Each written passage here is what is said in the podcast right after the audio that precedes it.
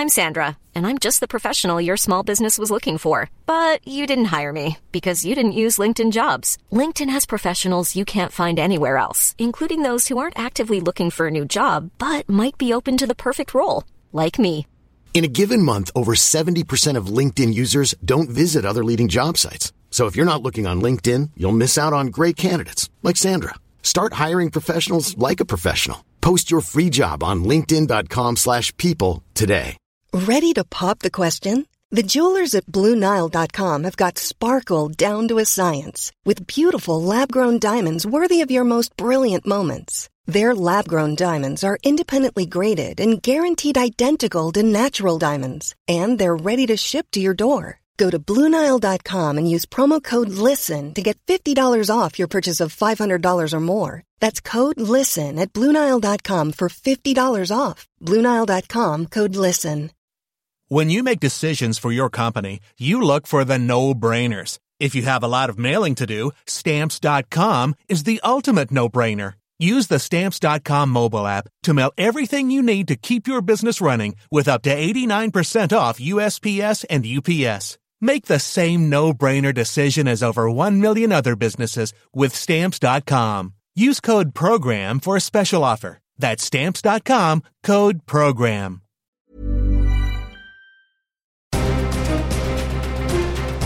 Welcome to part two of this week's Clash of the Titles, the podcast that pits two movies with loads in common in a fight to the death to see which one comes out victorious. On Monday's episode, we were talking the time traveler's wife and all the creepiness therein. And obviously, faring no better in the creepiness competition, today we're chatting Richard Curtis's 2013 slice from the cake of weird that is about time.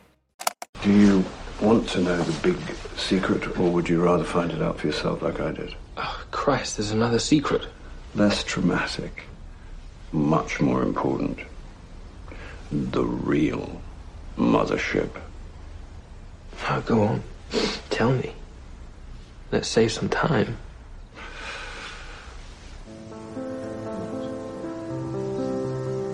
And so he told me his secret formula for happiness.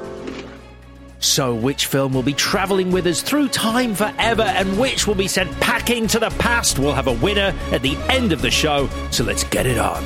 Welcome to Clash of the Titles.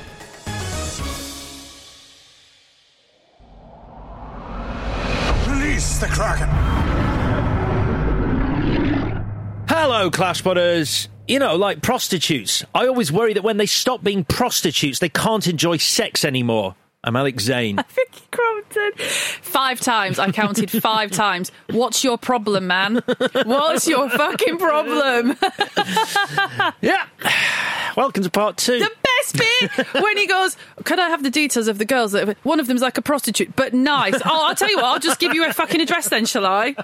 That's in the scene. If she hadn't paid in cash, I would give you her details. You, uh, you're not a, a privileged young man who has the confidence and the ability to ask that and expect to be given that information. It's so weird. He's supposed to be Hugh Grant, and Hugh Grant and Domhnall Gleeson are supposed to be Richard Curtis's avatar in the world. Why? Why do you say these things about women? Why? You're supposed to be the uh, nice guy. I spend the whole of this movie feeling so sorry for Domhnall Gleeson because I can hear Richard Curtis from behind the camera going, but more like Hugh Grant. I've got a- such a good quote for you about this. more, more like Hugh Grant. Really? Because I could do it like, not like you.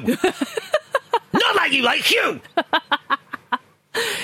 Brilliant. Welcome to part two of this week's Clash of the Titles. Time travel tussle with a serving of a double McAdams with cheese on the side. The Time Traveller's Wife versus About Time. As you well know, one film will be declared the winner at the end of the show in the verdict. But before we get going, it's time for a dip into the digital mailbag. Oh, good. We haven't done this for so long. Yeah, what have we been doing instead? Well, we did January, Oh, yeah. February, Fanny, and Farch. And Farch, so yeah, this is uh, we put it on hold, but now we're back. So uh, this is a review from Apple Podcasts. um, I've picked this one for a week when Chris is away uh, for reasons that shall become clear. Okay.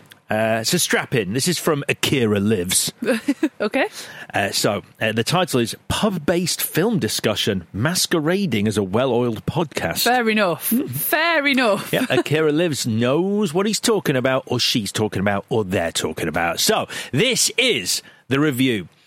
When I first listened to this podcast, they were comparing Stay Tuned and The Cable Guy. so I gave it a shot, as I didn't think anyone remembered Stay Tuned. Whoop. Glad I did, as over the next year and a half, it's become the main podcast to which I listen. I find it funny looking back now after that first episode and thinking I must have had the same film taste as Alex and Vicky when all this last year has taught me is I'm a Chris Tilly man at heart. Sometimes it's hard to listen to Alex or Vicky berating a film I love one week while giving an easy ride to some truly terrible films the next. I end up pleading, pleading for someone to point out what they've overlooked or misunderstood. Unfortunately, Chris, the voice of reason, fair rarely disappoints.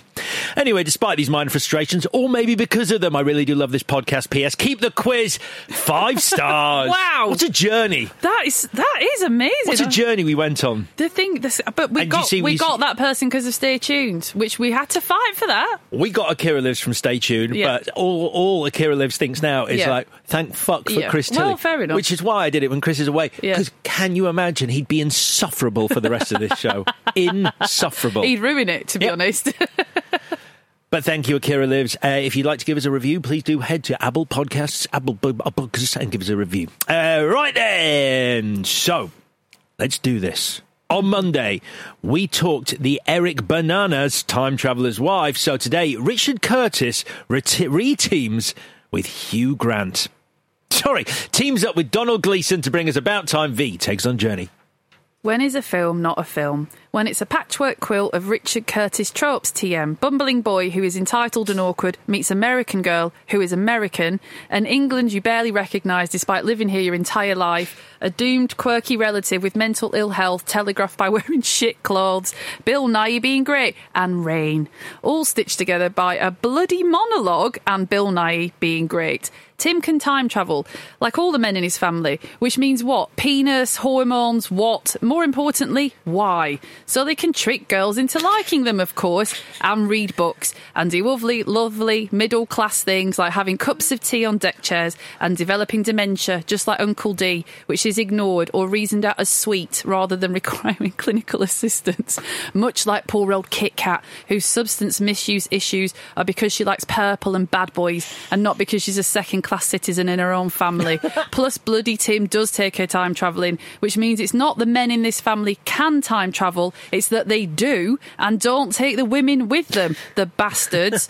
Chuck in the mention of prostitutes, not my words, at least five times, and then you start to wonder. And then, despite the complete absence of conflict, jeopardy, or drama in Act Two, you are literally watching a wedding you know will happen because the bride and groom are happy, and the beginnings of a family you know will be lovely because mum and dad are happy. Somehow, all this monologuing starts to work.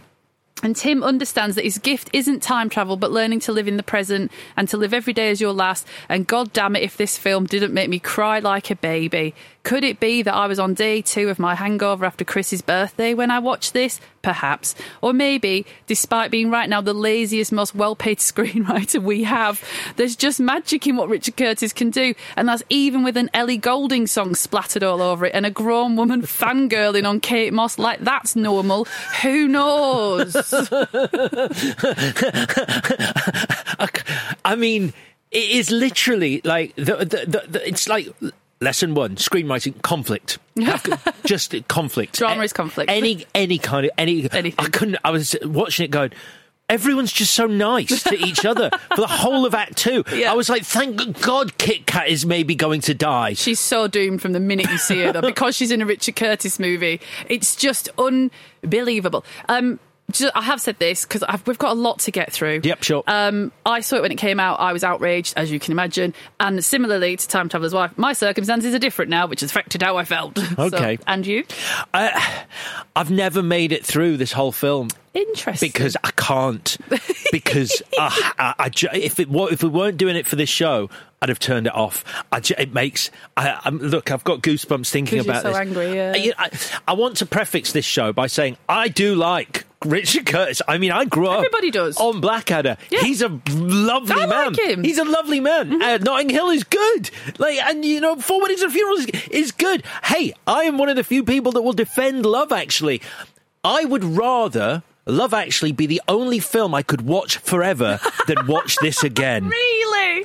Oh, this is fascinating. I just, I, I, Four I Weddings can't. is brilliant. Yeah. Uh, yeah, obviously, all of his career, you know, up until that point as well, is brilliant. Love Actually, I cannot abide. I know you I- can't. I know that's. I never saw. The, I never saw the boat that rocked. In fairness, I'm, I'm just fine, I guess. It's not. It's just this man. This man makes me so livid. All right, so we'll just do a bit of background. Sure. Um. So yes, Oh, is is the entire background Richard Curtis or Groundhog Day? Uh, he, says that. Well, that didn't come up in my research, but I'm sure he has seen it. So uh, it is written and directed by the luckiest son of a bitch you know, which is Richard Curtis. So it is obviously quite easy to take a shot at him, and so I will. So um, I read a review. I read a review from Mark Kermode at the time, and I love this because you know why Three- he gave it three stars though. yeah, he did. So, uh, Richard Curtis has said his films are populated by, quote, people I know and like. In Mark Kermode's words, which I think is very funny, people for whom financial hardship means a slow day at the bookstore. Love that. That just sums it all up. I think that's perfect. So, apparently, one day, Richard Curtis is having lunch with a friend and you're doing big talk, you know, whether or not they're happy.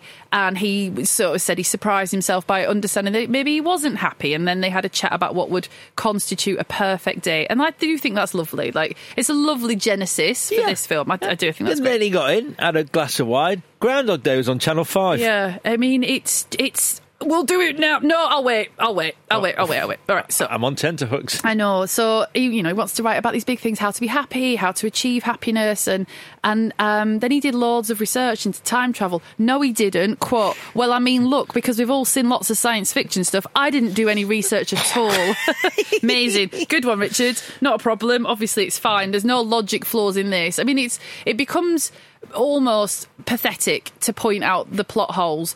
And I only do this to him because he is so beloved and he can get anything away. Now, it might be different now. I don't know. It is a long time ago, this film, and it did do well, hmm. but it didn't go fucking crazy. And it's not a love actually, and it's not a four weddings in terms of like the canon, if you will. Hmm. So I do, I don't, you know, is he in the same position as he was 10 years ago where he can go, oh, hello, Eric, hello, Tim, can I make a film? And they go, of course you can. I think yesterday did quite well as well. Oh fuck! I hate that film. Fine, fuck it. I was going to be nice to him. No, he takes up room that could be being used by someone else.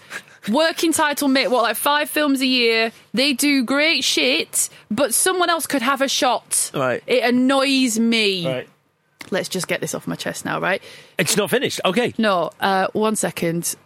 Richard Curtis's next avatar in the world, Domhnall Gleeson, whatever, young Hugh Grant. Qu- direct quote from Richard Curtis. Quote, I wasn't aiming for Hugh at all. It's obviously a voice that comes out when I write that part. You lazy, lazy man. Try harder.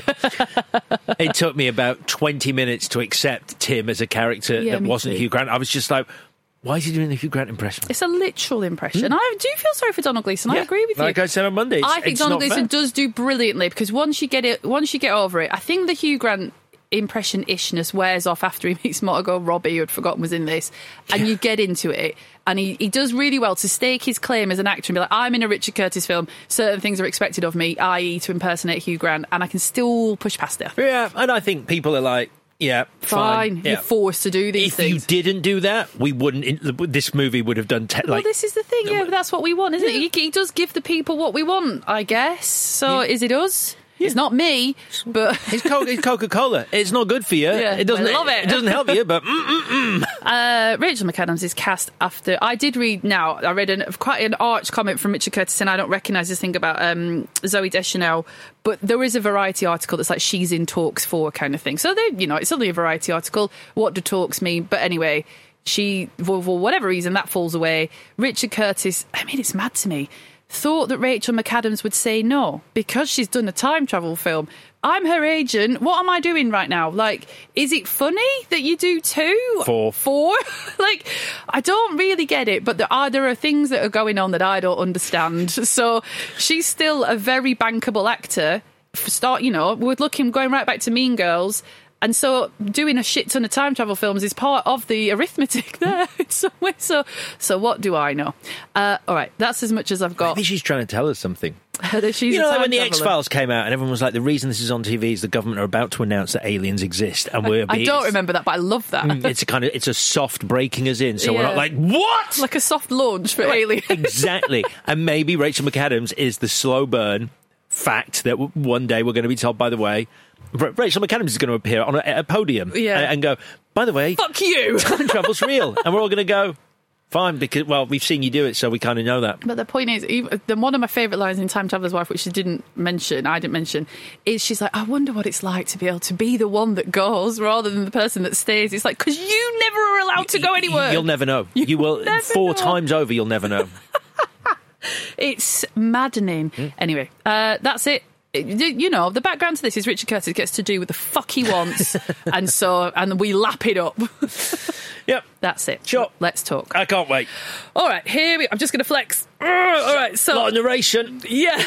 so apparently, I read a quote where Richard Curtis says when he's in full flow, when he's got an idea and he's sitting down to write, he does about 30 pages a day. Flipping heck. And I found that baffling because he still can't nail the old, don't do a narrator thing though, 30 fucking pages a day. My problem with this narration is Oh, God, don't. Where to start? Uh, my problem with it is uh, the uh, line where Tim talks about Kit Kat and her eternally bare feet. In the previous shot, she was wearing fucking Wellington boots. In the previous shot, you're making a time travel movie which is going to have plot holes anyway. Don't, in the first minute, throw the cast of doubt over the shadow of doubt over this whole movie by going eternally. But wellies, she was just wearing wellies less than five seconds ago. Yeah. So voiceover. I won't mention it again. Voiceover. Fucking lazy. Voiceover that goes, "That's me." Prison again makes me want to gouge my own eyes out. That's me. Who the fuck else is it? Right? There's other ways of doing that's me. Okay. Um, also, it's not just it's not just um, a voiceover, is it? It's an entire it's it's narrated. It's a running monologue. Uh, that's it done. I do not like it. It's it's just ridiculous. Yeah, well, it's also awful because I, I, I again, you mentioned it. I, I don't recognise this world. Tea on the beach every day. We project films on a Friday night against the wall of our house, no matter what the weather. I'm like, who are you people? Yeah, what fucking England is this? like, it's and also he's twenty what? So when you meet him, he's twenty one, and then uh, it- throughout the course of this film, he's like twenty two ish, and then he gets married and has kids, and so they do age. But every day you have tea with your pet. Every day, every day. You sure about that? So uncomfortably twee, it makes me feel sick. It makes me feel sick as well. Maybe it's jealousy. Maybe that world exists. Maybe I'm just like, I've never. We are nowhere near it. If that's the case, well- and we are nice, pe- ish, nice-ish people. that is entirely possible. Entirely possible that this world exists and we, we you, you and I, just so far away from ever having a family that goes, shall we do tea on the beach? Yeah, because also the to bookend it, they do some real people shit at the end, which you've never seen in a Richard Curtis film in your entire life. Like people that you shop at a market and are old and don't look like fucking Margot Robbie or whatever, and don't live in this halcyon England. It is part of what we love about his films. In fairness, I think like the, the comfort Sure, of they're fairy tales. Yeah, Yeah. But it's just I feel like we've had enough of that. Anyway, also, isn't Bill Nighy a bit old to be his dad? Like, not to be that person, but he's like, oh, dad, and it's like you're very old. I mean, fine, whatever, whatever. I would say the family themselves are fucking bonkers because, right, lots of red flags here. We go to a New Year's Eve party. Who plays "I Will Always Love You" at midnight? No one. Everyone plays "Auld Lang Syne." Everyone, even poor people. So I don't understand midnight. And what? When? At what party? We just, you and I just don't know. Do you think? At mansions Yeah. on cliff tops in Cornwall, Yeah. You bang Do you on, think I will one always love you. we'll embarrass ourselves because we'll get invited to a fancy party at midnight? Five, four, they and I was like, oh my god, Get the the who- idiots who invited those who two? invited those? Yeah, why have the waiting staff started singing? we're sorry, your lordship. Sorry. We, we didn't realise we the didn't realise it was meant to be a Whitney Houston like wall to wall. Madness. Anyway. But they are playing t.A.T.u. at one point though, which I I- I've got a lot of time for. Bit of Yeah. It tattoo. used to be my karaoke special, um, and then I stopped. I wasn't sure. I, I didn't know if it was a bit inappropriate. No, it's uh, fine. It's yeah, fine. were- so? It's all fine. It's a private room. I shouldn't have said it. Really. I watched them perform at the MTV uh, Movie Awards in 2003 nice. in Los Angeles. They were very good. Oh, were very they? good. Yeah. Oh, that's good to know. Uh, I think Kit Kat, as I said, totally doomed because she's in a Richard Curtis film and she's just a bit wacky. Uh, she also does say to her brother, "Your pajamas are sexy." But incest is bad. So she's a wrong one from the start. No, I don't have a brother, but if I did, I wouldn't be telling him his pajamas are sexy. Uh, Bill Nighy dialed up to 11 in this. Uh, this is ultimate Bill Nighy. Ultimate, ultimate BN. Ah, yeah. just it's too much Is it for too me. much for it's you? just it's so affected. It's like I, I don't know whether because he'd done Love Actually, it was like okay, so you're in another one. You got to bring even more to this bill. Yeah. Well, I, you know, it's stumble, rumble, and a, and a, and a tumble, and then oh, Helen of Troy. And you're like, what? Well, that's a good point. So the family are bonkers because the men can time travel. Uh, they can't change history, but presumably, this is just our first flag of like logic. You can't change. You can only go in your own lifetime. Yep. So your ancestors could have changed history, though, couldn't they? Because they would have oh. been alive at the same time as Hitler. You do first. This is how you end up with a mansion in Cornwall. I mean, oh, just uh, on what on what I just I couldn't I just couldn't believe it. Bill Nighy actually has the line. he actually has the line. I've uh, mm, mm, never met a rich person who's happy Mm. and you're like you are saying that standing in this 27 bedroomed house looking out to sea Yeah. on a cliff top never met a rich person who was happy what are you then Yeah. what is rich mm-hmm. to you That's, but that does show us in our place in the world because we. He's like, I'm like, you retired at fifty. You're fucking lauded. like, w- yeah, but there's another world that we don't know about that Richard Curtis lives in. that he's like, this is completely normal, and they're actually struggling. I know so- I know about it Do you? You don't. I've seen it You've seen it I've what, been from the it. out. You pressed against the glass. I've been in it once I didn't like it they spotted me a mile off They made you feel bad about yourself.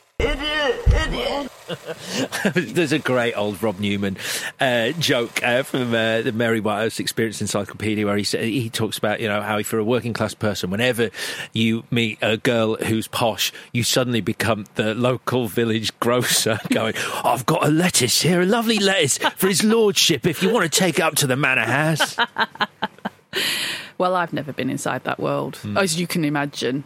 I think Mark's posh, and I'm sure he's not. But um, It's just, it's, it's just, it's sort of, it's designed to be uncomfortable. So we're going to have a dinner party and you're going to sit boy, girl, boy, girl, and it's, it has to be next to a stranger so you meet someone new. And you're like, well, I don't want wanna that. do that. I came with a person. I'd rather talk. I don't want to sit with my friend. Jesus Christ!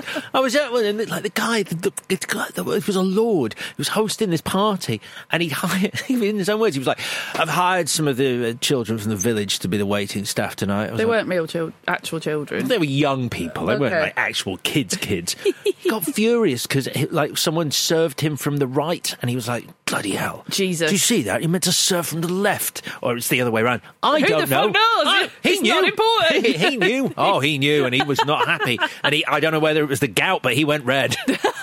It's just upsetting. It's upsetting. So, uh, what does Tim want? This line just made me feel so gross. He's got this gift. This so the gift it.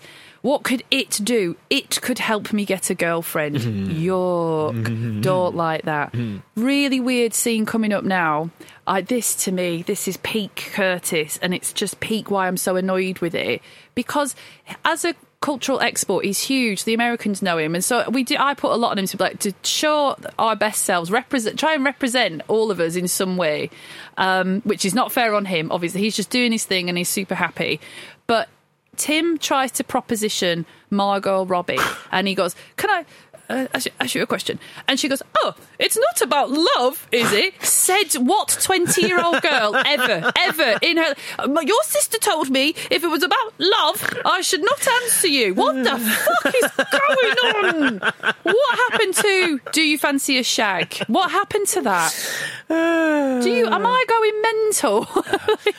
Yeah, I mean, it's I don't I like uh, Margot, how I think I honestly think it's quite an achievement to make Margot Robbie as an actor unlikable. Oh, yeah. I, I can't believe he's done it. Like, it's it's quite an achievement. I mean, that is some serious. There's some work gone into that writing because she is unlikable. This character. so annoying. And then it's that classic Richard Curtis thing of later on, she'll just be besotted with him because Richard Curtis. Hmm. Nothing's any different, but now she's into him. To the point where she even sacks off her friend. She goes, I've told her to get dinner by herself. Is is is this the same friend who she knows is gay? Yeah. And when Tim assumes she's gay, goes, "Did you think I was gay?" Oh my God, Richard Curtis, hang your head in shame. It's like, but you know your friend. What? And you know, like, even if that's an awful thing to say, full stop, when you're standing next to your gay friend In the scene, it doesn't work. don't say, Yeah. well, you, you, uh, you Yeah. thought I was gay. Yeah, like this gross lesbian next to me. Are you joking? Have you seen me? That's what it is. It's It- it's I'm too pretty to be a lesbian. That's the joke, and that is not on. Mm. Bad, bad man.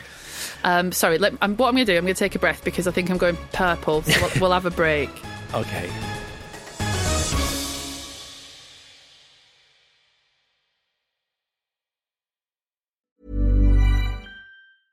This is Paige, the co-host of Giggly Squad, and I want to tell you about a company that I've been loving, Olive and June. Olive and June gives you everything that you need for a salon quality manicure in one box. And if you break it down, it really comes out to $2 a manicure, which is absolutely insane. It's also so easy to get salon worthy nails at home with Olive and June. The difference between how your nails used to look when you did them yourself and now with the Mani system is a complete game changer. The best thing about Olive and June too is it's a quick dry. Dries in about one minute, lasts for five days, and full coverage in up to one to two coats. Visit oliveandjune.com slash perfectmanny20 for 20% off your first system. That's oliveandjune.com slash perfectmanny20 for 20% off your first system. Hiring for your small business? If you're not looking for professionals on LinkedIn, you're looking in the wrong place. That's like looking for your car keys in a fish tank. LinkedIn helps you hire professionals you can't find anywhere else, even those who aren't actively searching for a new job but might be open to the perfect role. In a given month, over 70% of LinkedIn users don't even visit other leading job sites. So start looking in the right place. With LinkedIn, you can hire professionals like a professional. Post your free job on linkedin.com slash people today.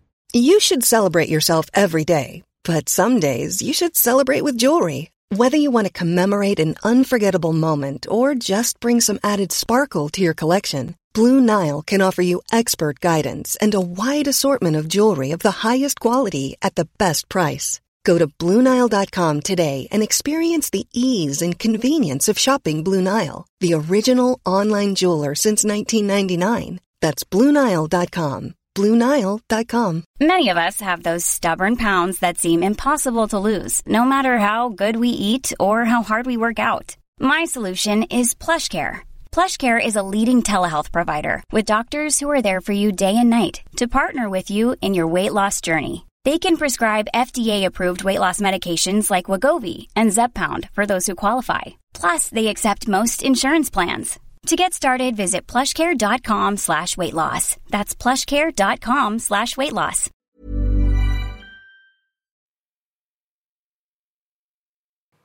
Honestly, I'm sweating. I'm so angry. I'm sweating. Uh, so, as you've said, Tim does his literal impression of Hugh Grant. Whatever, let's just get that done. And then he says, I moved to London and I had this weird moment where I hate Tim so much and I love London so much. I was like, You moved to London and we will destroy you, Tim. You wet tissue. You awful, weak person thing. Which is really unfair and a little bit over the top. You couldn't get to him. It's a different world, like you said. Well, no, you're never going to cross paths with Tim. No, I'm not. You're never going to. He walks into a successful playwright's house and has a room. I mean, obviously, Tom Hollander as what the play, ever the playwright's called, Harry. but Harry, he's brilliant, but he's always good. So He's good.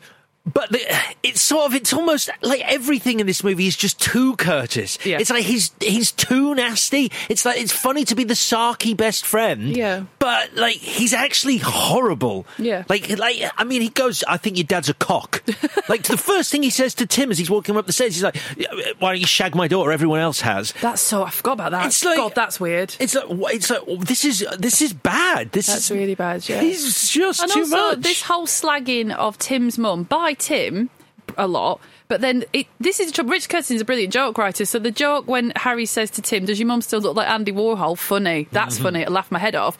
But poor old Lindsay Duncan, who is uh, she's ephemeral and incredible, and Tim is like, "My mum's a bit stout and my mum's a bit sturdy," and I know she represents Middle England in that way. Hmm. But it's just to keep slagging off your own mum. You're supposed to be a nice guy. I find that a bit hard to buy. Anyway, um, this is one of my favourite bits. So Tim is a lawyer. And the law is full of men. A, no, it's not, you prick. And B, if it is, you're not allowed to lament the glass ceiling because it stops you from hooking up. be an ally. Oh, the law is full of men. I will advocate for women to be in law rather than being like, I can't get a shag. Gross. Not acceptable. Anyway. Thank God for Rory though. Oh, yeah, he's He- great. He yeah. actually seems nice. He like seem he's a character who I, I've, I've Yeah, I- he's the nice but dim, but he's. But yeah, but also there's, there are other characters that are supposed to be nice that are not nice in this movie, and he's actually he comes he comes out of this clean. He does, you're absolutely right. So then a really boring scene in a dark restaurant. So dull. Right, let's talk about this Go on. I think this scene is fascinating. Do you? Because uh, it's awful. Is it's, it is it meant to be date speed date? Not speed. Sorry, is it No. a dating? It's just a normal restaurant where you go to have dinner. Have you not heard of these places? Th- th- These places, but it's basically supposed to make um, Because it tastes. Obviously, you haven't. You don't move in the same circles as me. I went with Right. Richard Curtis, and uh, no, it's, enough. it's supposed to make the taste difference. Yeah. They, they actually exist. It's a, it's a real thing. Okay. I think they were big at the time. Do you time. get harassed by two dudes? Uh, No, not unless you get sat next to uh, men who have basically been told their entire lives that the world is theirs and have the confidence to exact that on you if they find themselves sitting next to you, regardless of who you are Yep. or whether you're having a private conversation. They have the confidence to basically hit on you Yeah. because they've been told the world is theirs. Relentlessly. Which is what happens. Yeah. But that's not the reason I love this scene. The reason I love this scene is because it's so, so awful and it just shows how awful the dialogue is in this film Oh, because you Can't see cannot see yeah. actors charm their way through these lines because of their faces and I, I sat there watching it going there you go Yeah. that's what this dialogue is without Domhnall Gleeson without rachel mcadams you are just left with this awful dialogue that Mm. you can't see them make work That's amazing. I hadn't thought of it at all because it doesn't work. You go, okay, this is uh, Mary. Mary. Played by Rachel McAdams. She's charmed to bits by Tim because it's a Richard Curtis movie. So you're like, okay, this is this has to happen. I hadn't twigged that. Why am I so bored? Why am I so disengaged from this scene? Because yeah, you're right. You don't get to see, you know, good-looking people act the shit out of it Yeah. to make it palatable. right So this is, they think this might be my favourite moment of any film. So, because this is the thing, you know, you hate what you love, you love what you hate. I enjoy, I'm enjoying myself enormously when I'm watching this, but I'm also seething so much that I can't see straight. So.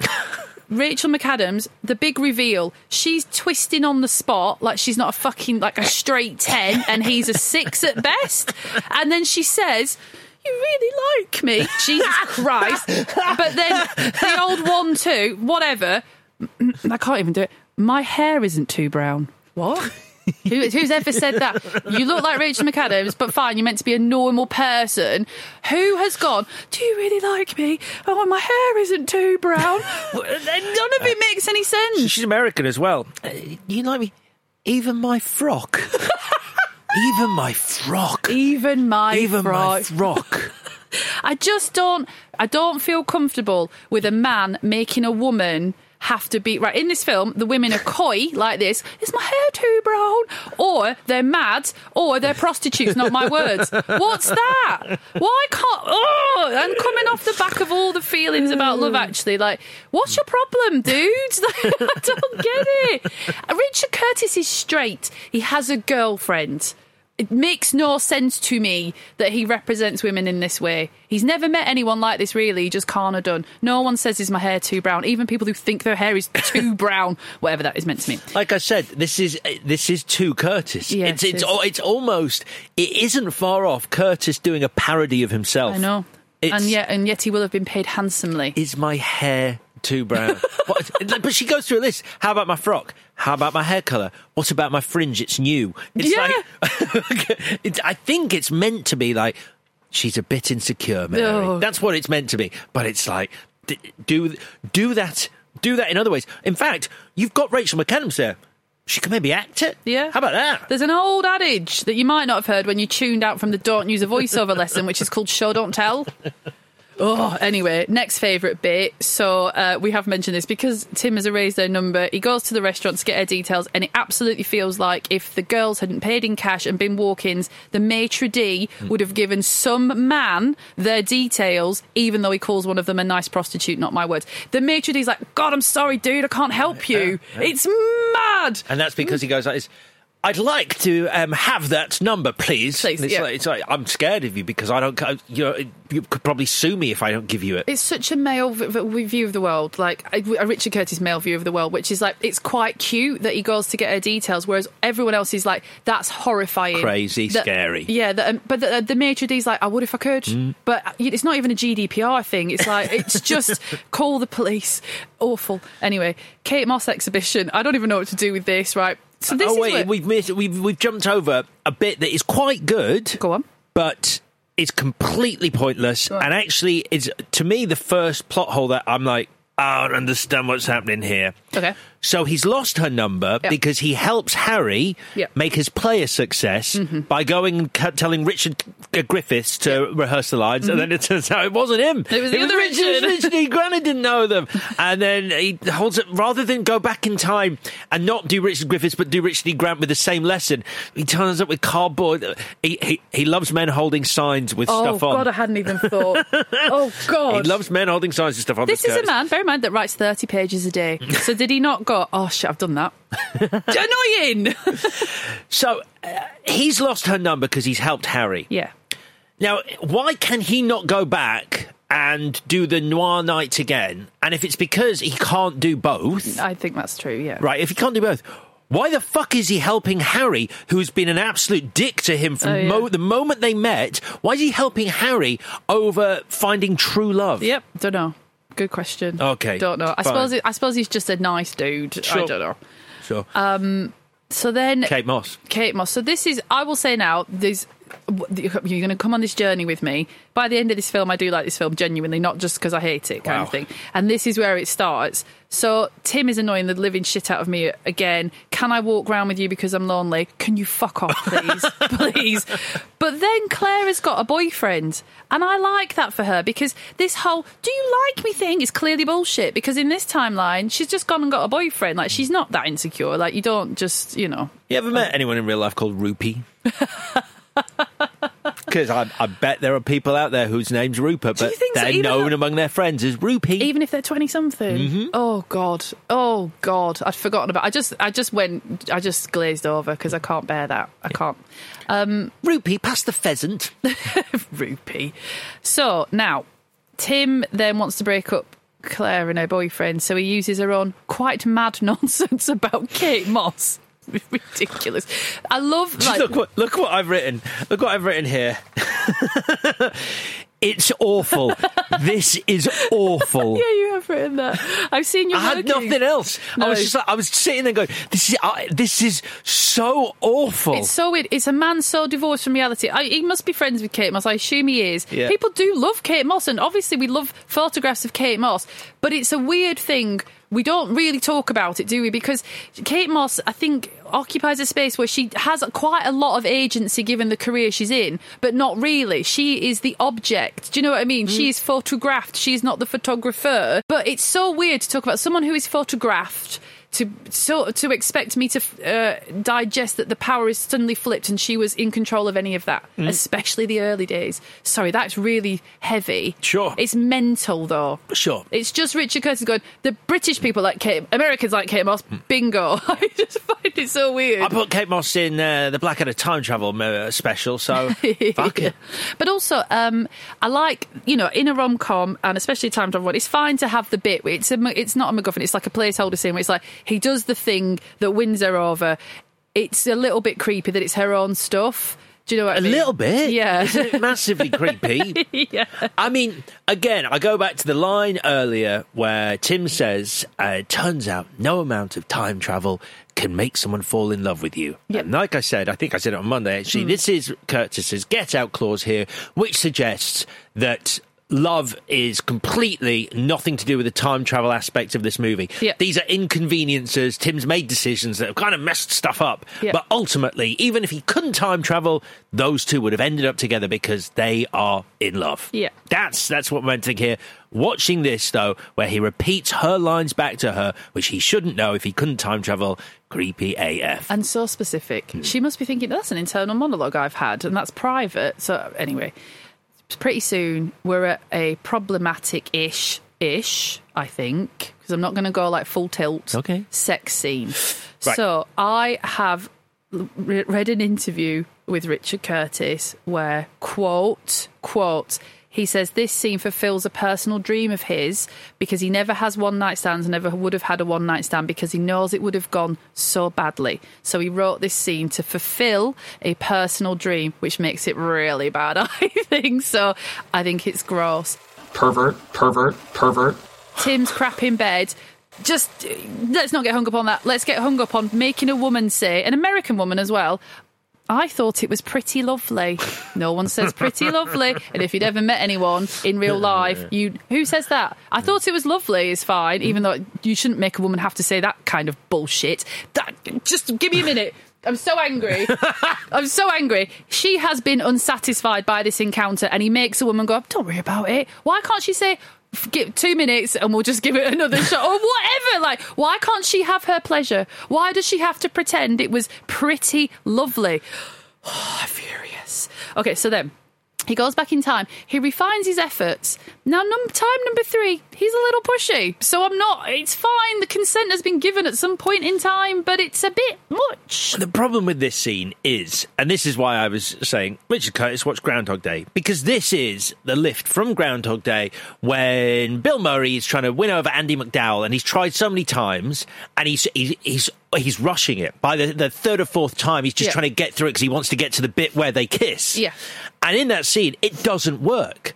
Because that's a really good film. And it's like he's just Yeah. trying to get to that point and he's lost the minutiae, the, the micro expressions, the tiny moments that make something like that unique and special and you feel it. And he's rushing it. And in this, it's the same conceit. And yet here, it works. Works brilliantly. It's the opposite. But that scene in Groundhog Day is so famous. You're watching this going, oh, it's going to get worse because Yeah. she's not going to like it because he's being pushy. Yeah. He's trying to rush it. And it doesn't happen. It's, it's like by the end, it's like, that was amazing. That's Yeah. the way to do it. And also, I'm so sick of seeing, but I'll, I'll throw over to you because you tell me. The no, I'm scared. these middle class men who didn't know how to undo a bra when they were 16 now think that no one knows that. And it's just the thing of like, oh, bumbling, oh, sorry, cold hands or whatever. Everybody knows how to undo a bra. Am I right? I, I believe so, yeah. Right, good. It just, it's so fucking old school to be like, can't do the bra. And then she's like, tricked you because it's a front fastener. Sure. Anyway, um, also. I, maybe their partners just take it off for them. Maybe that's I was surprised, to be honest, not not to be too saucy, but she's like, I'm going to put on When are my... you ever too saucy? she said, I'm going to put on my pajamas. And you're like, Oh my God, okay. this so line. then when she's like, I was like, you literally did put on pajamas. When you say I thought she was going to slip into something a little more No, comfortable. she says, I'm going to put on my new pajamas, and then in one minute, you Mhm. can come in and take them off. yeah, what's the point? Also, if you've put on pajamas, not to be a stickler, why are you wearing a bra? you've put on pajamas.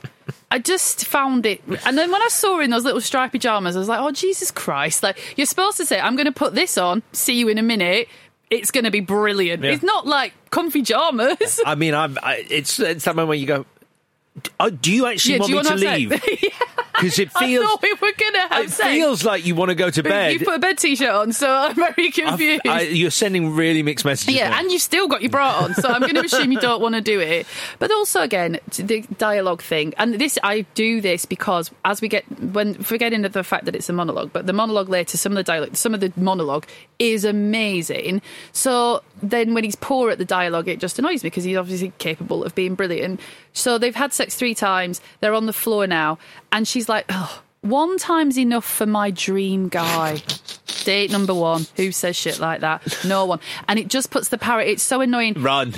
yeah, run for your life, Tim. Even though you're a cock, run, run, run. Because also, it's everything that happens. Is like she's she's like you're my dream guy. He doesn't say, oh, you're my dream. Um, whatever. I just I found it irritating. Anyway, there's going to be a sea change now because this is a cute montage, right? It's, it's got a big problem, this montage. the song is a big problem. But why do you think that's a big problem? I'll tell you why. I, I think hate that song. right, but also this is a time travel movie where people live the same day sometimes over and over again. Yeah. If you have a montage where the band are playing the same song, except your cast are wearing different clothes, Yeah. it makes you think. Is this the same day over and over again? True. Or is this a passage of time? You can't have the same. You can't have the same band on the same subway station playing the same song. Yeah. and makes it makes it makes no sense in a time travel movie. True. Yep. Really good point. Apart from that, this song is shit. I hate this song so much, um, but it's working on me because I do hate this song, and I'm mad as hell about everything I've seen. I'm smiling now at this point. I'm like, that's cute. I do think it's cute. I do, you know, I like a rom com, and I do think it's super cute. Now I'm on a high there, but then I'm brought right back down because Tim's homophobic, and there's no need for it. Who in their early twenties is like, you should be careful because some of us have got traditional values or whatever. What the fuck? but as a way of clearing up his earlier faux pas, he's already made one faux pas Yeah. by going, "Oh, okay, you're a girlfriend, Brilliant. And then he's like, "Oh, "Did you just call me gay?" weird, weird, Bad. weird moment. Who are you, Tim? yeah. How did you end up with Mary as well? Yeah, good point. But in Richard Curtis films, none of it's ever explained. In Sure. Four Weddings works because Hugh Grant was this juggernaut all of a sudden, and you just like fine. But everything else, it doesn't work, does it? Like, I'm trying to think of a good example, but Groundhog. Day works because obviously Bill Murray's punching in that, but Yeah. he's Bill Murray. He's Yeah. funny. So now Charlotte, she's banging into him for no reason because Richard Curtis wrote this. but that does prompt the proposal. I mean, she's well into him. She's like, "Come back to my lovely uh, flat apartment and please have sex with me." And it makes him run back to Mary, which it should. Um, good. I was looking for. I was liking this. I'm like, good. I like the proposal. I've, it's weird. No. no, I like I like it in that. I think the button worked for me. It's so silly that he's got the band in the room, but it did make me chuckle. Sure. I mean, if I'm Rory and I've been invited back and I'm halfway through opening a bottle of champagne Mm, and then I'm told to yeah. leave, I'm taking that champagne. I do think that's fine. So, although I like the proposal, I do not, do not enjoy the strip to make wedding decisions. it's grim, though, isn't it? Grim. No one, neither of them come out of that very well. so, uh, for every decision you make, I'll remove an item of clothing. So why why am I so grossed out by that? I'm not grossed out by the nakedness or whatever. It's such a immature thing to do for two people who are about to get married. He's sh- they should have been having plenty sex. Mm. So we're past that stage. But also what it says on a surface level, which is you can't get a man to make a decision about something, but the way you can do that is through leveraging the power of your body. That's upsetting to me. But also she doesn't come out of it well because honestly, if a woman, a grown ass woman, calls her own boobs puppies, but she's not being funny, you should run for your life. It's a big no. Who does that? No one. So then we move into. I can't deal with the table tennis match as well with him and his dad. It, it, it gave me bad goosebumps. But Like, everyone who likes this film loves that moment. I, it, it's it, it's just the commentary, like Yeah. father and son Yeah. playing. It's just like, uh, yeah, a little bit of casual racism against Chinese players Yep. for, for whatever, whatever, 2013. So, second half of this movie now, sorry, second half of Act Two, I think, super interesting as a writing exercise because, as we've said, no obvious story, even really, mm-hmm. but definitely no conflict Yep, and that's definitely no wrote down. drama. Very, very little conflict. very There's little no, conflict. there's, there's zero conflict. I can't believe what I'm watching. I'm just watching people. It's, it's almost like watching a, a reality show about people's lives. Yeah. And if they cut out all the drama, it's just like you're just watching people exist. But it's also it's also quite meta because because you're in a Richard Curtis film and you've met Kit Kat and she wears purple and she runs barefoot in wellies or whatever, you know something's going to happen there because she's that character in a Richard Curtis film. So even though you're watching a story with no conflict, you know that's going to kick off in a minute because she represents a trope. Yeah. This is super meta to get away with the story engine through the your catalogue of shit you've done before. Right. No? Sure. Yeah. Madness. Yeah. Anyway. Uh, so, but it is quite nice to watch their wedding because I do like a wedding comedy, so that's Rain, fine. raining. I is mean- it raining? I hadn't noticed. He's spoofing himself. He's literally spoofing What I said, it, Yeah. it's Curtis Stardust to 11. Yeah. He is parodying his earlier work. Maybe you're right. Maybe it's genius. It's fascinating. But you have a rainy wedding. Mm-hmm. And uh, what am I missing here? It's like. You're a time traveler, and you could could you not do the wedding? But I thought I thought to, I don't see the point of having a wet wedding. No. other than you're watching a lot of people get wet, and that is inherently funny. It's quite funny. Okay, fine, that's it then. Because I was like, okay, but they're going to do it again, and it's going to be a beautiful, blissful, she- yeah, sunny she- day. Rachel, Rachel McAdams, uh, Claire, fuck, what's she even called? Mary. Mary. Is she? Jesus, she's called Mary. Right. She's so nothing. She's like, I wouldn't change a thing. Now then, so then Bill Nighy gives the most amazing best man speech, and now I'm fucking bewitched, and this Richard Curtis motherfucker has got me, Hmm. which really annoys me. Is this the first one, or the one where he goes back and does it again? With when he does it again. So Right. the, now, to break it down, it only works because Richard Curtis has invented quite a paper thin character, which is he doesn't hug his son. He does. He's not physical with him. He's emotionally connected to him, but he's not physical with him, and he doesn't tell him he loves him, which is a bit mental anyway. So you build two these parceling out of little pieces of emotion, so that you've got a story engine, which is they will finally have a kiss, which is the real big moment of the film. However, it does work. It works on me. It works on me because of Bill Nighy massively. I know. All right, I- I just thought it was. I'm lovely. too far gone at this point. I'm, Yeah. I'm not completely far gone, as we'll come to later. This film, fuck it, does manage I know. to get its hooks It's into mad, me. isn't it? But I'm, I'm not there yet. I'm still quite angry at just watching people having a nice day. Yeah. So then they have a baby, and again, the narration got me, you know, talking about people who love them loving their child and the indifference of friends.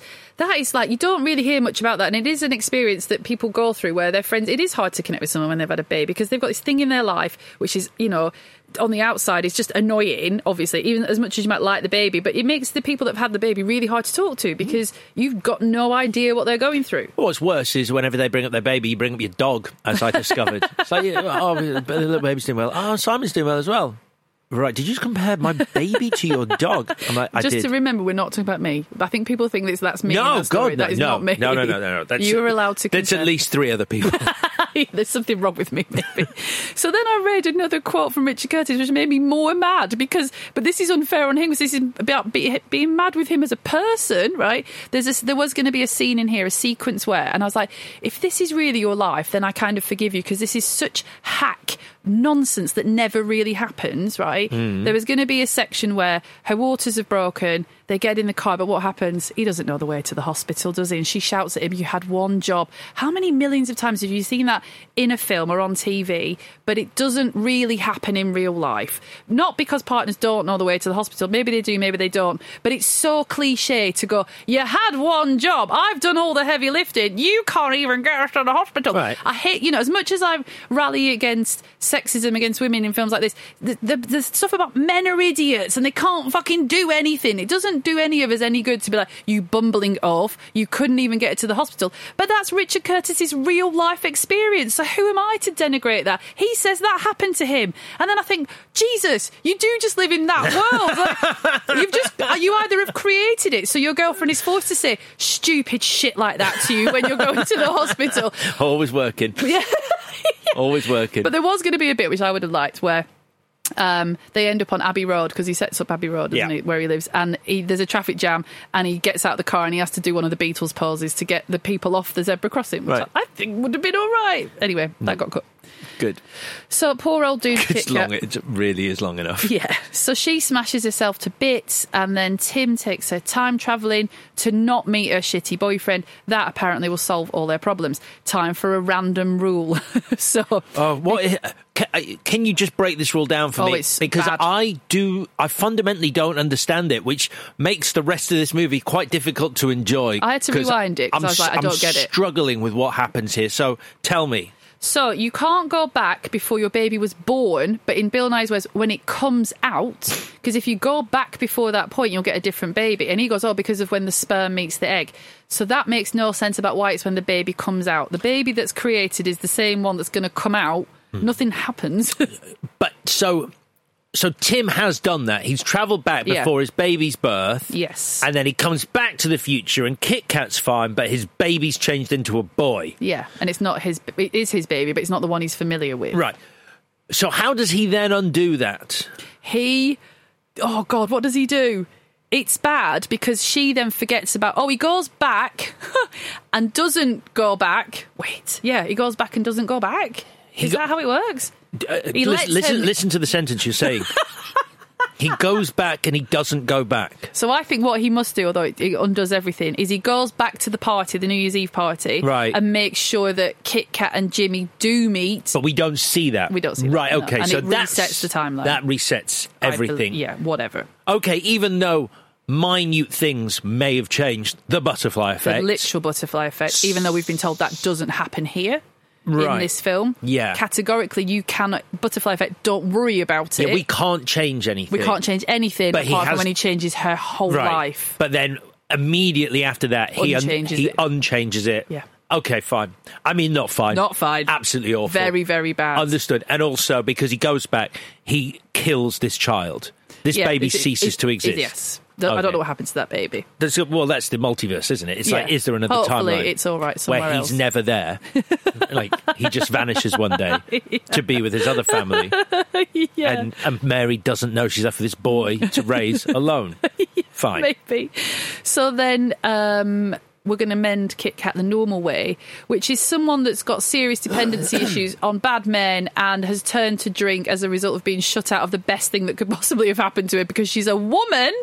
Uh, what you do, just bedside vigil until they say the right words, and that in Richard Curtis's world means they're fixed. So she's like, I need to give up drinking. They're like, job done. You're now fine because people don't lie to get out of hospital. It's so patronising to be to do it anyway. I think is brave for a Richard Curtis film because he doesn't really do this. He's like, people are a bit quirky. Someone's clearly got fucking dementia, and that's just isn't that sweet. I, until you said that in the introduction, I, I, I, I didn't know. I wasn't thinking. It's just quirky Englishness, isn't it? We do it That's all the what time. I thought it was. I just don't understand. Uh, literally, other than the funny lines in inverted commas Yeah. that Uncle Desmond says. Yeah. I don't understand his purpose in the movie because all the men can time travel. I honestly thought there was going to be some reveal later on that you have to stop time traveling because Uncle Desmond did it too much And lost his mind. and lost his mind. Yeah. but it's like, he, can he time travel? We don't. What has he done? Is this connected to him time traveling? What's his story? He time travels as well. He doesn't know because he's stupid. It's just this thing of like the Englishness of it, of like this long term serious health condition that is devastating to families and the patient alike, is codified in front of us as eccentricity. And we've done that for hundreds of years where you're like, oh, someone's gone a bit mad and we've shut them in the attic kind of thing. Whereas he could have help and whatever. But it's, it's baffling to me. Um, it's just not my world, I guess. Um, also, the way that Kit Kat can really become normal is to go out with Tim's mate. Mm. Find that a bit patronising. Like the way to be normal is to just get a different boyfriend, not try being by yourself for a while. Sure, sure, sure. And also, uh, Tim just basically goes about Jay, and she goes, "Oh yeah, never thought of that. Thanks, Yeah. thanks, thanks, Tim. thanks, Tim. thanks, brother. Because thanks, sexy brother. I would never have worked that out on my own, and No. I'm incapable of finding love alone. But Yeah. your friend Jay's You'll available. provide me with someone who looks exactly like you, which is also not mentioned. Um, they have another Yeah, baby. sorry, Tim. I uh, I had a kid with another woman, Jay, over there. So, guess half brother.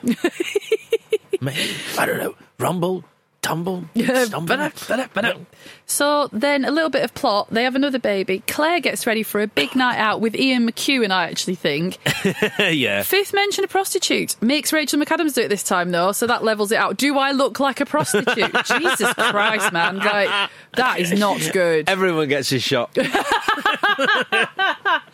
But because there's no story, this is you'll see this in so many films. If you've got an maybe a slightly older character and it's a parent, this is you could on the money to the minute the parent's going to die here. It's mm. this at high fidelity, for instance, like it's it, it just gives you a little bit of propulsion mm. to get you through the final act. It's just classic timing. But he's he's not actually dead at this point. No. he's just ill. He's had a prognosis. She's got a she's got a dinner with her biggest client. yeah. Cancel that. Dad's a little bit ill, so so we'll, we'll find out. It's quite it's it's you know it's terminal, but he's got time Yeah. left. Leave in the morning. No, no, no. Take that shit off Yeah. and get in the car. We're driving to Cornwall.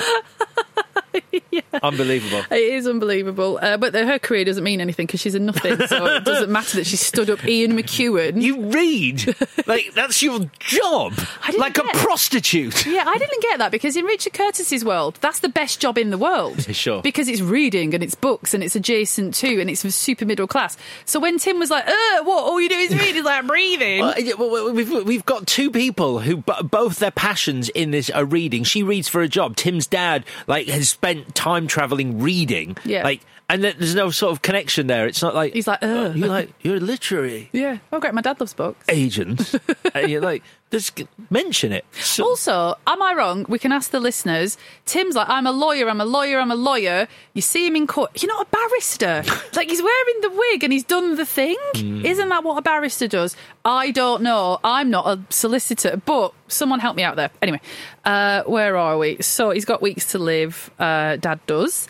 Um, and then this is the real love story, and I do mean that in a nice way. So this father and son thing, this passing down of the secret, you know, live every day and do it again to notice things, be grateful, and this just get me, just really get. It, wouldn't, it didn't get me at the time, gets me now, just a bit older and a bit sort of more aware of stuff like that. I mean, I yeah, yeah, I, I guess so. I mean.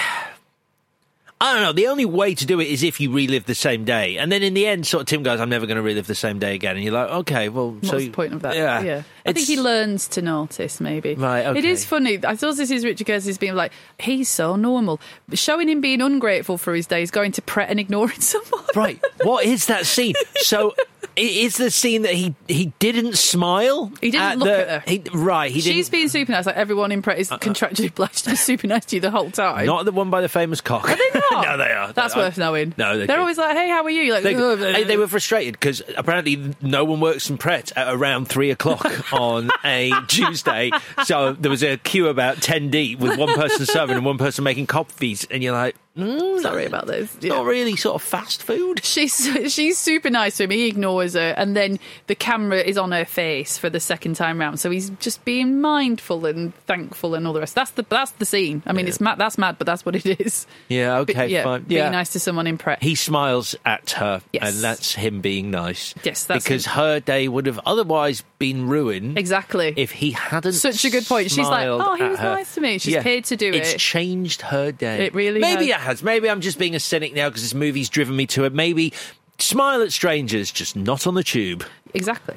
Uh, he goes back for one last game of table tennis, which I know you hate. Um, I do. He goes back for one last game, and then he's like, his dad's like, "Oh, is this it?" kind of thing. But then we do repeat that because we've got this stupid bullshit rule that makes no sense. Claire's baby's about to pop out, which means Tim's got one last chance to go back. Because it, when it pops out, it's different. Not when sperm meets egg, which is actually makes medical sense. Yep. But whatever. So he goes back for the last time to say goodbye, and it's Tim as a boy and his dad, and they're sitting on that stupid beach and throwing stones. And either monologue, we you know we should relish this remarkable life. Tears, crying. I'm not You. crying. I am. Yes, I am crying Fine. my eyes out. Okay, good. Because I absolutely hated myself in this moment. I'm like, how has. How has Curtis How's he done, done that to me? Yeah. I was, li- I was, I was oh, on my own. I was like a mad person, like shouting at traffic. Except it was this movie. I was just shut up. This movie. Honestly, all- I just a scroll. Look at this, awful vomit. That's all I've written. I'm just like, I hate this. And then this final scene, I'm just Yeah. like, oh my god, this might be the most beautiful thing I've ever fucking seen in my was. whole life. It's Yep. just like they're on the beach and they're playing. It's the last time they'll see each other, and I couldn't believe it. It's I- I- beautiful. I, was, I felt manipulated, and yet I couldn't stop crying. It was Yep. the weirdest experience. I know. I mean, this is the thing, and the fact that, and this is me saying this, the fact that it is narration is great. it's so cheeky. You, like, you wouldn't have minded if he'd gone.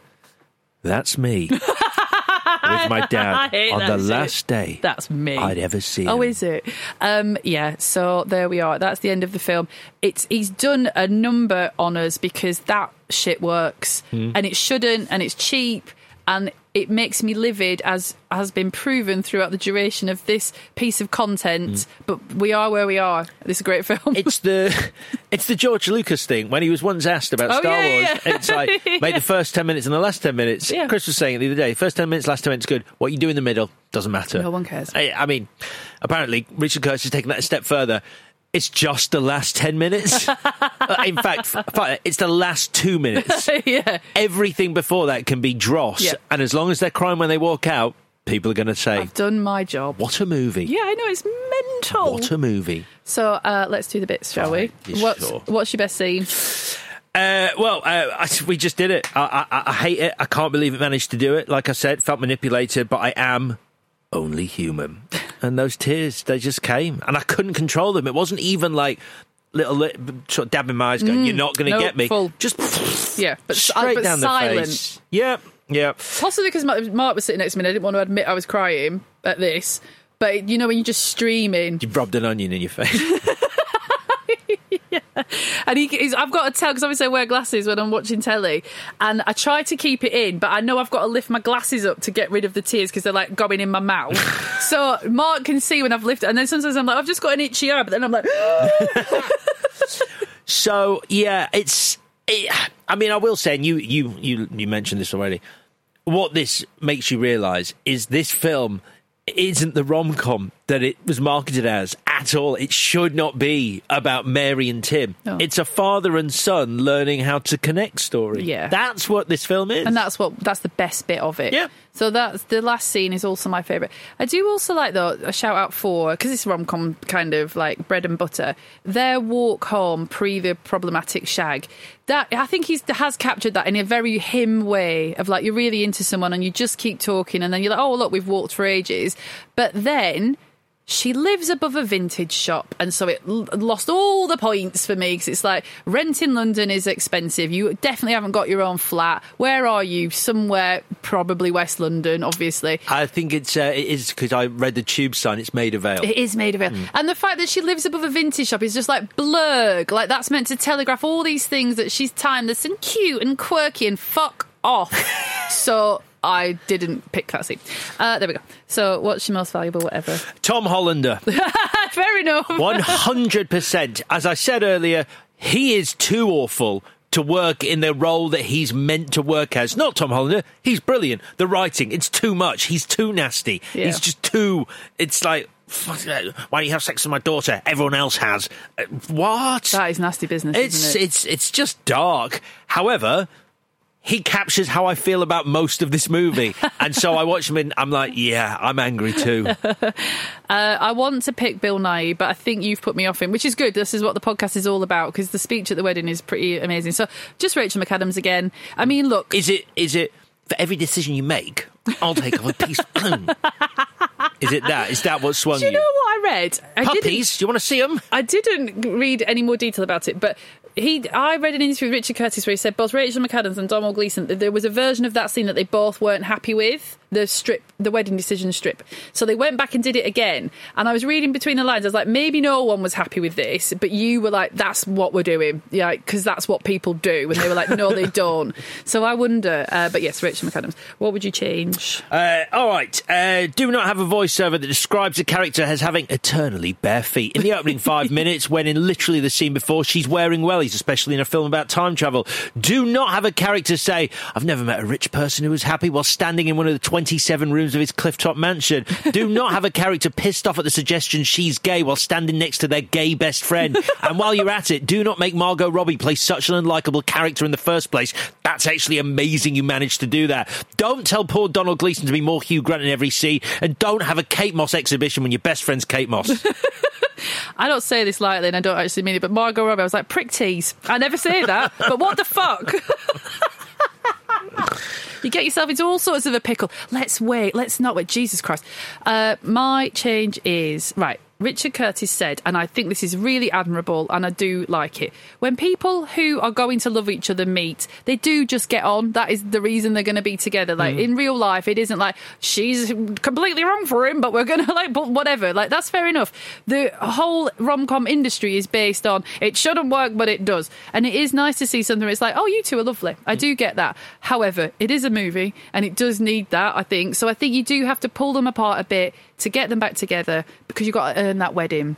I don't think you want Rachel McAdams walking down the aisle and the only thing you're thinking is, oh, red's a nice choice. Wait, uh, do you mean them in Act Two needs some. Oh, it's, it's, it's the c word. It's really technical. Conf, comfort, conflict. yeah. yeah, Yeah. sure. Some of that. Any of that. So what you can do is Just twenty minutes of just people getting on very well. yeah, and having a nice wedding. Unbelievable. So when earlier you said Tim fixes Harry's life, even though Harry is, is a bit nasty to him and hates his dad, calls him a cock. And so why don't we lean into Tim because he's nice and because he's Hugh Grant, just wants to fix everyone, and so he keeps fucking up his own relationship in some nice way, so that at that wedding you're like, she might not do this because he's been absent or he's done whatever, and he's chosen other things. She can't find out he's a time traveller for whatever reason. But you know, there is something there, isn't it? Like he just tries to do too much with his gift and therefore his relationship suffers.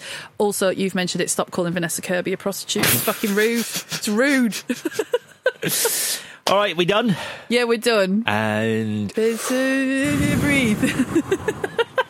deep breaths. I feel so much lighter. Reacclimatizing. Yeah, recenter. It's time for the verdict. You want answers? I think I'm entitled. You want answers? I want the truth! So, do uh, these were Chris's choices? I'll. Yeah, step in and, uh, and and fill in this gap Yes, uh, on his behalf. Uh, do you want to go first? Yeah, all right. Okay. I found it hard because consent is a big, is a big deal. In Time Traveler's Wife, not great, but she knows what's going on. Um, even though I think, which is a mad thing to say, her character is even thinner than in About Time. For some reason, Mary works for me more than Claire. Like, I found Claire. I think that's because breadcrumbs of like what Claire could be, this sort of pampered girl, and it, it's not really dealt with. The voiceover in About Time gives me a stomach ulcer, as you can imagine. Uh, but I am won over by the messaging. And I do think Domhnall Gleeson does an amazing job considering what he has to, the hurdles he has to jump over, which is like do a Hugh Grant impression. I think Rachel McAdam lists both these films and does make them better than either of them deserve to be. But About Time does have something lovely in it right towards the end, as you said, maybe it's just the last two minutes, get past that nasty sex scene. And um, I do rag Richard Curtis because when he's doing it right, it is it is a little bit magic. And so about time. If you ask me, do I like it? Yeah, I love that film. What's happened? True. I don't know. I don't know. I, I honestly don't know. I think I love that film, even though it's made me so furious. Okay. yep, there we are. So this is 100% no contest for me. About Time is a struggle. I find the Lake family insufferable. Yeah. I really don't like them. I, I honestly, I'm not one of them. I don't like No, any of them. no. And it takes a lot to make me not like Bill Nighy in a movie. Yep. A lot. I love Tom Hollander because he hates everything. And man, that's how I feel about this movie. Yeah. Uh, I don't want to sound like a broken record. Uh, my winner is the flawed but not anger inducing The Time Traveler's Wife. Fascinating, and f- and also it's that's also the right choice. I don't know what is Hmm? No, it- happening. It's, it's not. You, do you know on Rotten Tomatoes, Time Traveler's Wife, 38%. yeah, About Time, Yeah. 70%. seventy percent. 70%. Wow, wowzers! So let's turn it over to the one and only Chris Tilly. Great. I have a message from him. I'm fascinated. I can't. I can't call it. you can't call Oh, it. do you know what? What I can call is this: just some sort of insouciant. Couldn't give a shit either way, mate. One of them. Mm-hmm. I don't know what to vote for. Is one much better than the other? I can't remember. My response vote Time Traveler's Wife. About Time is awful. Ace, I vote for Time Traveler's Wife. Did quite enjoy the book too. so, with me leaning on, uh, on him a little, but again, like you said, he didn't really care. No. Time Traveler's Wife is our winner. Fine, absolutely. Are you fine with that? Yeah, yeah. None of it makes any sense, does Well, it? it'll be interesting because Chris really did. He really has taken the, the week off. He hasn't even given his vote a thought. So for once, I think not for once. It's always interesting, but I think in this instance, it will be genuinely interesting what the poll says when it goes up on Twitter. Of course, as always, tell us how right or wrong. We got it when the poll goes up about time versus the time traveler's wife on Twitter very soon. But like I said, we have a winner, and it is the time traveler's wife. So next week, yes. Mhm. I forgot. yeah, Yeah. next week it is uh, a clue. Uh, the clue I gave. That heist was carnage. carnage. Wait, heist? Car? With cars? Car- There's cars involved? Yeah. Or ninjas? right? Uh, no, it was cars. We are doing 1969's The Italian Job. That's right, drink your water so you don't huff. Uh, versus 2011's Fast Five. Brilliant. Yeah. car chasers. That's my tempo. uh, so, uh, both I checked are available all over the shop. So, uh, please go out and find them. Uh, in the meantime, if you haven't, do subscribe to us on Apple Pod, Apple Pods, Apple Podcasts, Whatever. uh, just anywhere. Subscribe to us is the main thing. Doesn't matter where you do it. Be lovely and follow us on Twitter, Instagram, TikTok, and YouTube. Uh, we'll be back on Monday talking the Italian job. Have a lovely weekend. Bye bye.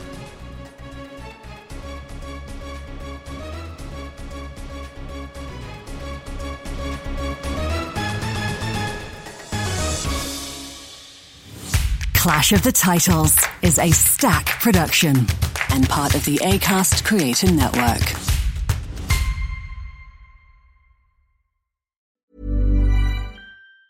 Planning for your next trip?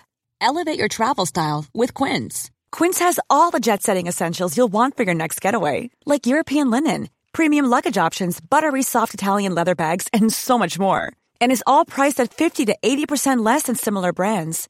Plus, Quince only works with factories that use safe and ethical manufacturing practices. Pack your bags with high-quality essentials you'll be wearing for vacations to come with Quince. Go to quince.com slash pack for free shipping and 365-day returns.